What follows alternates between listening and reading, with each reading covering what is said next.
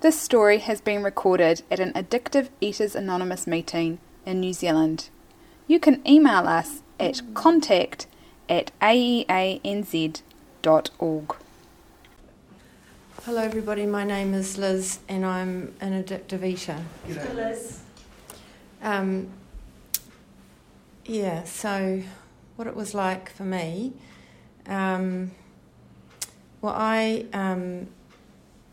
I have to go right back to the beginning. So in my childhood, I don't remember much about.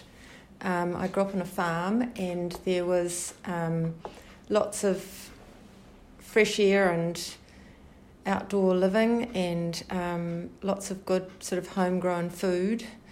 My mum was a farmer's wife, and she cooked everything from, you know, we had a cow, and she milked the cow and made her own butter and cream and things, and she made all her own bread, and we had roasts and lots of good wholesome food.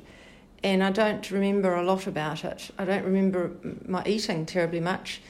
I do remember things like picnics and going to the lakes and my mother's bacon and egg pies, and that was back in the day when you used to get the special Sunday bread that was sort of, it was the only time that we bought bread, was there was a special sort of Sunday bread that you could get that was made differently. I don't know, it was sort of melted in your mouth kind of thing.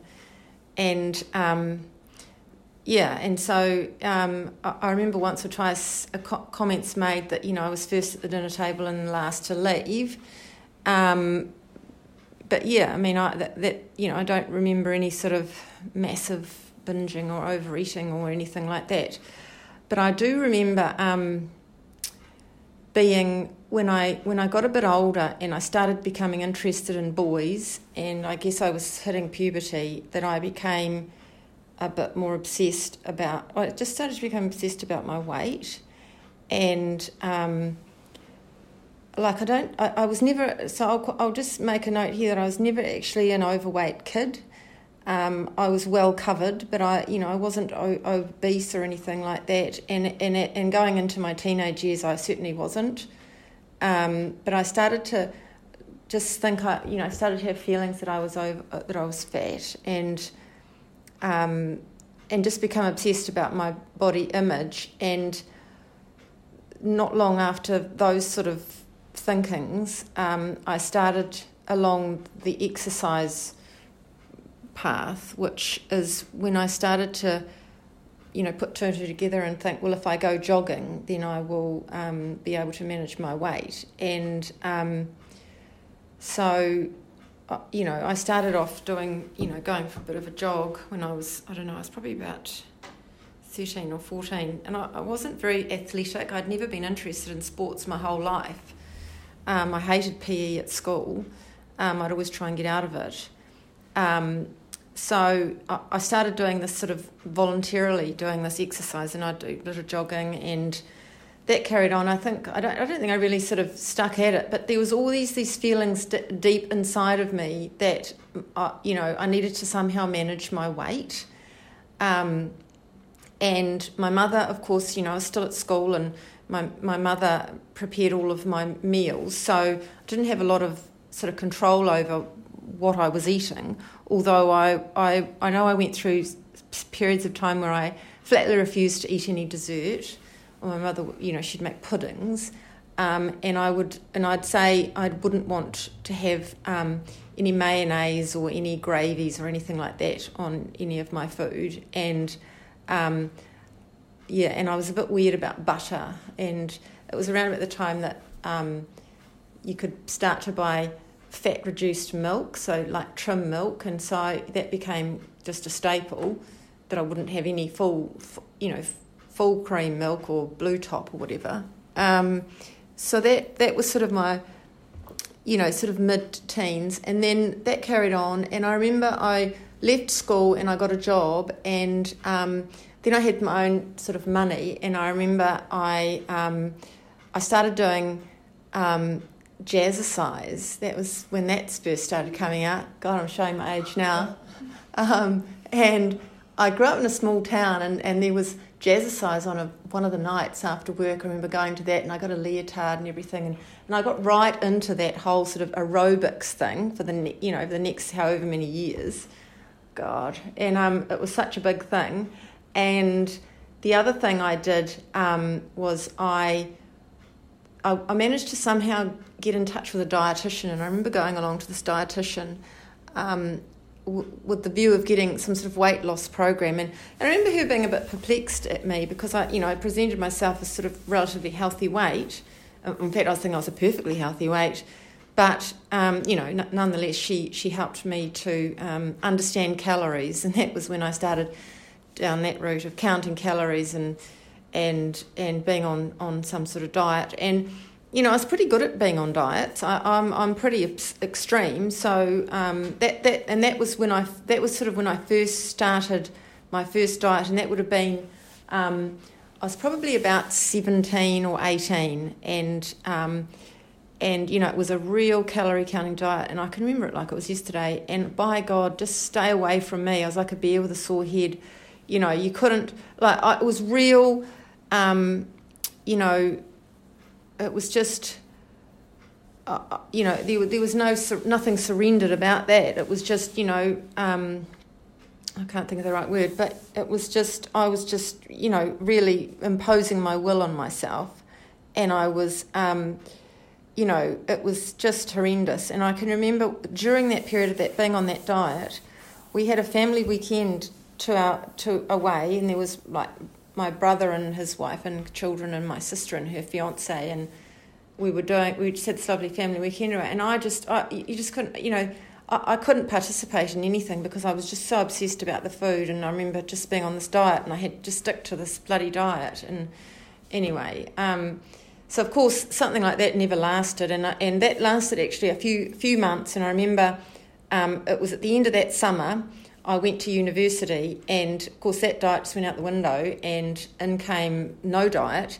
And I was at university, and I remember being I sometimes talk, refer to it as free fall eating, and I like drawing analogies. It's like jumping out of an aeroplane with you're just falling, and that was what it was like. I had no sort of plan when I was just eating. There was like no plan, no diet. And it was just awful. And I remember those periods of time. And that first year of my university, that's when I left my small town and went to Wellington. And I was at Victoria University, and I was in a halls of residence. So again, there was another, not really that in control of the food that I was eating, because it was all prepared for me. And I just, it was just, and because I was fearful, I just, ate and put on weight and felt disgusting and hated myself and was depressed. And and I don't know, somehow or another throughout that year I managed to sort of sort myself out a bit, find a gym, get back to exercising, and somehow sort myself out with my food, and go on to some sort of restrictive regime and come and in my mind come right. And so when I and that year is very poignant in my mind, because that year is almost sort of carved in half. The first half was just purely in the food, or that's how I call it now, like just that free fall eating. And the second half of that year, almost to the exactly the second half of that year, I was back at the gym and having some sort of somehow managing to have some sort of control over things. And I'll just mention here that I do have other addictions, and alcohol played a very big part in the management of my eating, because generally speaking, when I was, being a bit of a party animal and out and about drinking, the food wasn't usually so much of a problem, and so I was able to sort of manage it that way. And of course, because they never usually all went together, but. That's just in a nutshell what my eating was like. And so going through my sort of 20s, when I finished university and I was working, I can remember the exercise became so much bigger, because I was in a corporate environment, and that was back in the day when There used to be sort of corporate teams entered into triathlons. I don't know, they probably still do that actually, or, you know, half marathons. Because I wasn't really, wasn't terribly athletic, but I used to try and, I'd get involved in all of these things. And of course it was quite good to do from a sort of collaborative, you know, employment perspective. But of course I took it terribly seriously. And so then I started, you know, I was back at the gym and doing this, you know, aerobics and with my leotards and, you know, biking and running. And I'd go running at lunchtime and, you know, I'd try and do something every day. Sometimes it was a good day, I'd do two things. Diana's laughing at me. And, you know, and I thought it was just terribly, you know, I was terribly clever because somehow I was managing all of this food. I don't know. I don't think I really thought about it, but that's what I did.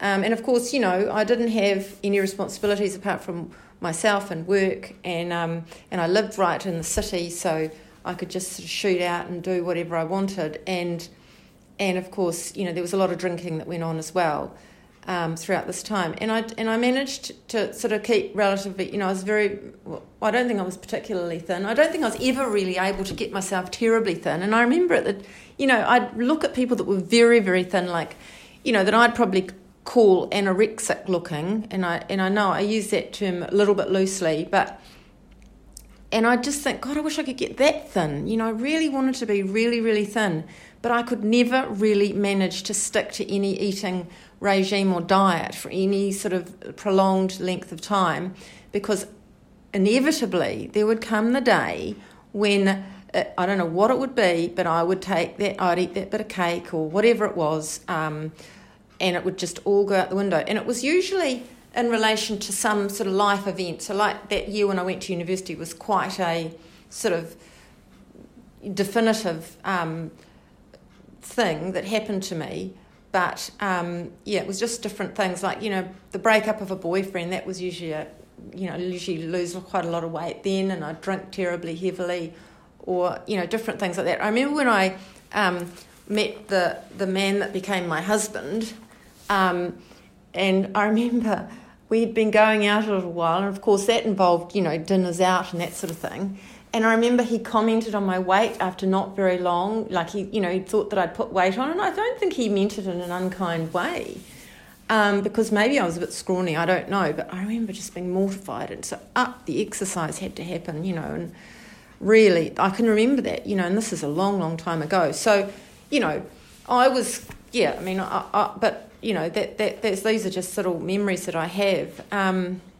So, anyway, back to the story. So when I was a bit older, I remember when I went through having my children, and, you know, I was terribly, you know, obsessed about being pregnant and looking after myself, and, of course, exercise stopped, and of course any dieting stopped. And I remember with my first child, I think I put on over 20 kilos, and I was heavier than the husband, and you know, and it was just wonderful. I could eat, and I just ate anything I liked, and of course when my daughter was born, I thought that you know, with giving birth, all that weight would just disappear, and I think I lost about 5 kilos or something, and I was just mortified with this body that I was left with. It was just horrendous. And that was when I started into this, I got terribly depressed, and I went on to have 3 children, and each time it got harder and harder.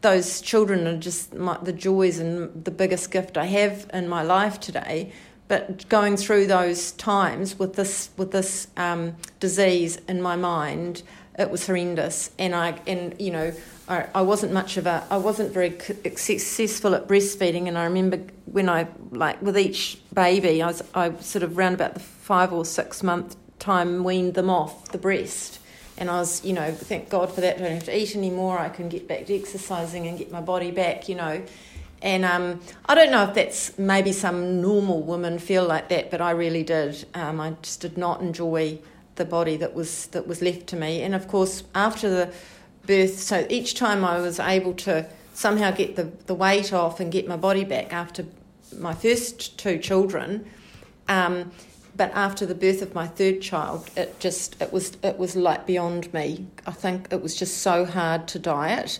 I couldn't stay on a diet even for a day, And I started to get really, really depressed, like really quite seriously. And I was put on medication for depression, and I was diagnosed with postnatal depression. Now, I do know there is a thing called postnatal depression, and I may have had a bit of that. I don't know, but I do know that I suffered with this disease of addiction, and depression is one of the symptoms, and I had it big time. And of course, you know, I'm not able to control my weight. At this point in time, there's no more diets left, and so with that whole depression thing, and so I as part of my story, I have psychiatric medications come into it. So I was under the care of a psychiatrist for a period of time, and they couldn't help me.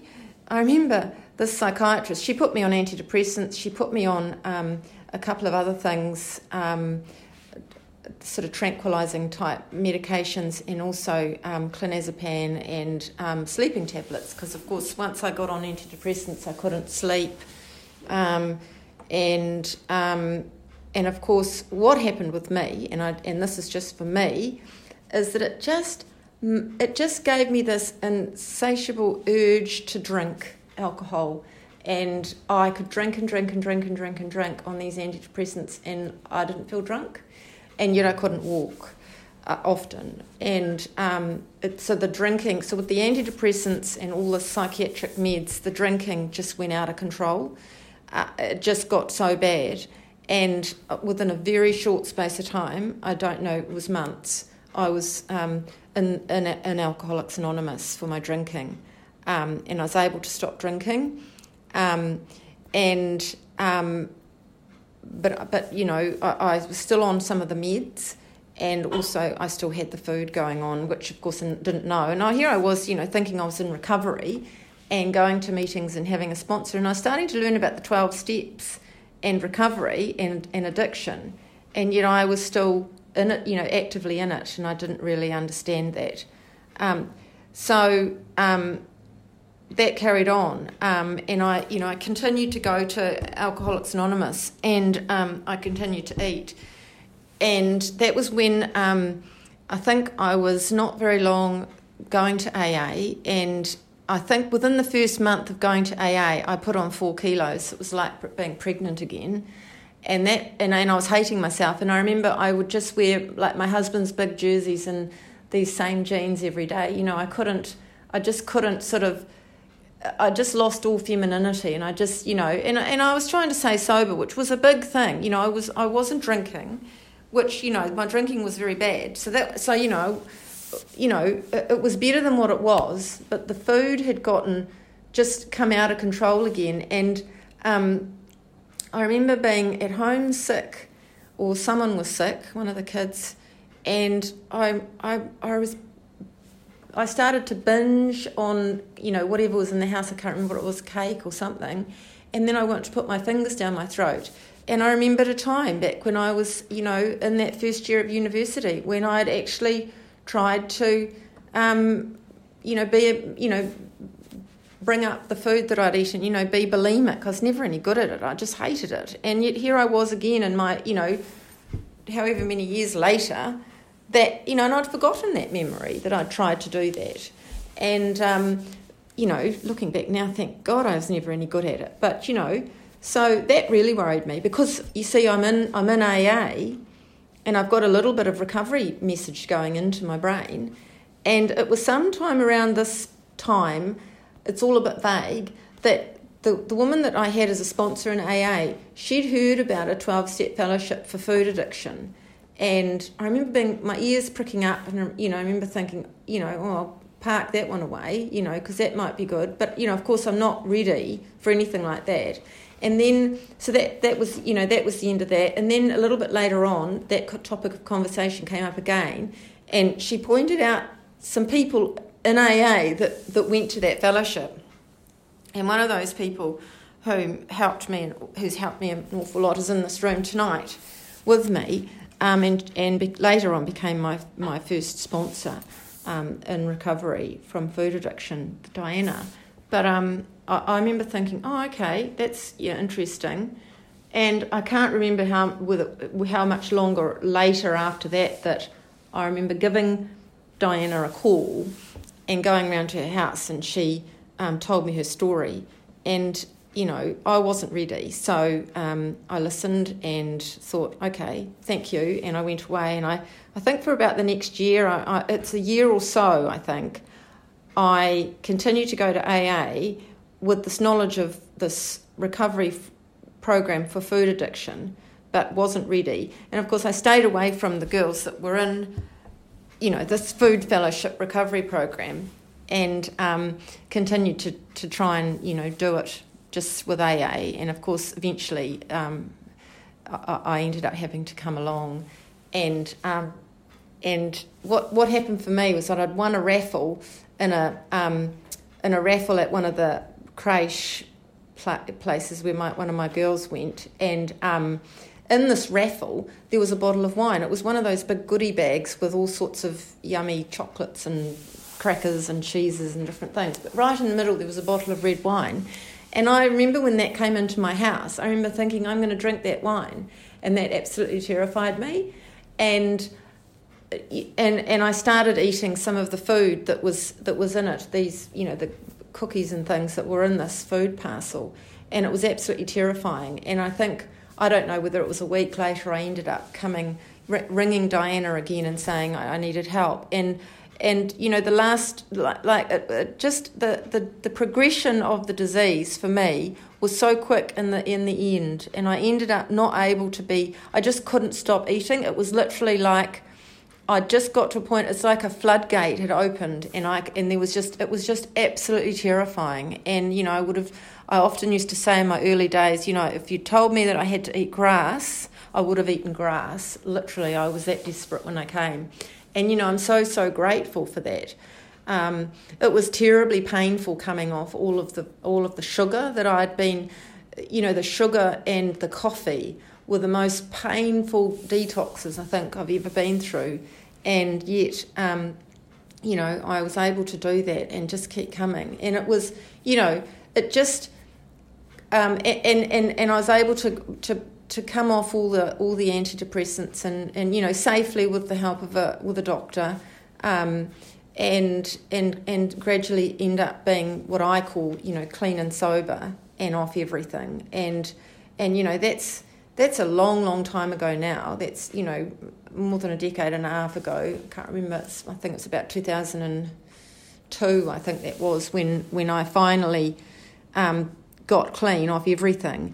And, I was looking back, on my story and, thinking through, some of those things that I've talked about, some of my behaviours were just completely, they were completely insane, but deeply secretive. I was deeply secretive about what I did with food, and, you didn't know about it really. And I presented myself normal to the rest of the world. The thing for me that has been the most wonderful thing about coming into recovery and the program of Addictive Eaters Anonymous has been, the fellowship that's grown up around me, and have coming to understand and trust in a higher power that I call God. And, when I came along to AA to start with, it was put to me that I had to find a higher power. And I think, being the massive people pleaser that I was, I acted as if, which is exactly what, you do. I had no idea. I'd never had any religion growing up. But, I was just, act as if and just following the leader, a great follower. And I was able to be open enough to try some of the suggestions. That was the thing. I don't really know how this program works. All I know is that, I was completely desperate when I came here. I was just completely broken. And I never, ever want to go back to that hell again. Never. I know deep within my heart what I am. I know that I cannot manage my own food. I just cannot. I know that left to my own devices, I just, I'll be back in the food. And it, I can feel what that would be like. I have that feeling still in my body when, I think back, and I don't have to eat. Like, my partner will have ice cream, or he'll have, whatever he has, and we have it. I buy the groceries. I don't eat the food. When my children were growing up, we'd have all sorts of things. I bake, and I don't have to eat. I don't have to eat it. God, baking was just horrendous. It would just absolutely talk to me. I couldn't keep my fingers out of the mixture, and then when it was cooked, I'd have to eat it. It was just horrendous, and hating myself. So, I'm free to do those things, and I'm free to go, go anywhere. I can go, I can go places where there's food, and it doesn't talk to me, and I don't have to eat it. And as long as I've got my food right each day, and I know what I'm eating, I can manage. I can handle anything and go anywhere, and I'm just so incredibly grateful to have this gift, and I can, and I've been able to raise my children and give them a better opportunity at life, because I've been, clean and sober and present in their lives, and God, what a gift, I didn't do it for my children. I didn't do it for anybody but myself. And really, I didn't do it for myself. I came to this program, and I came along and was willing, because I was just absolutely desperate. And that's that. I'm just looking at this, I'm looking at the nutrition's, but 12 steps, I was completely powerless. My life was completely unmanageable, and I had that 100%. Before I even got here. So, I think that's enough, and I'll just leave it there, and thank you all for listening.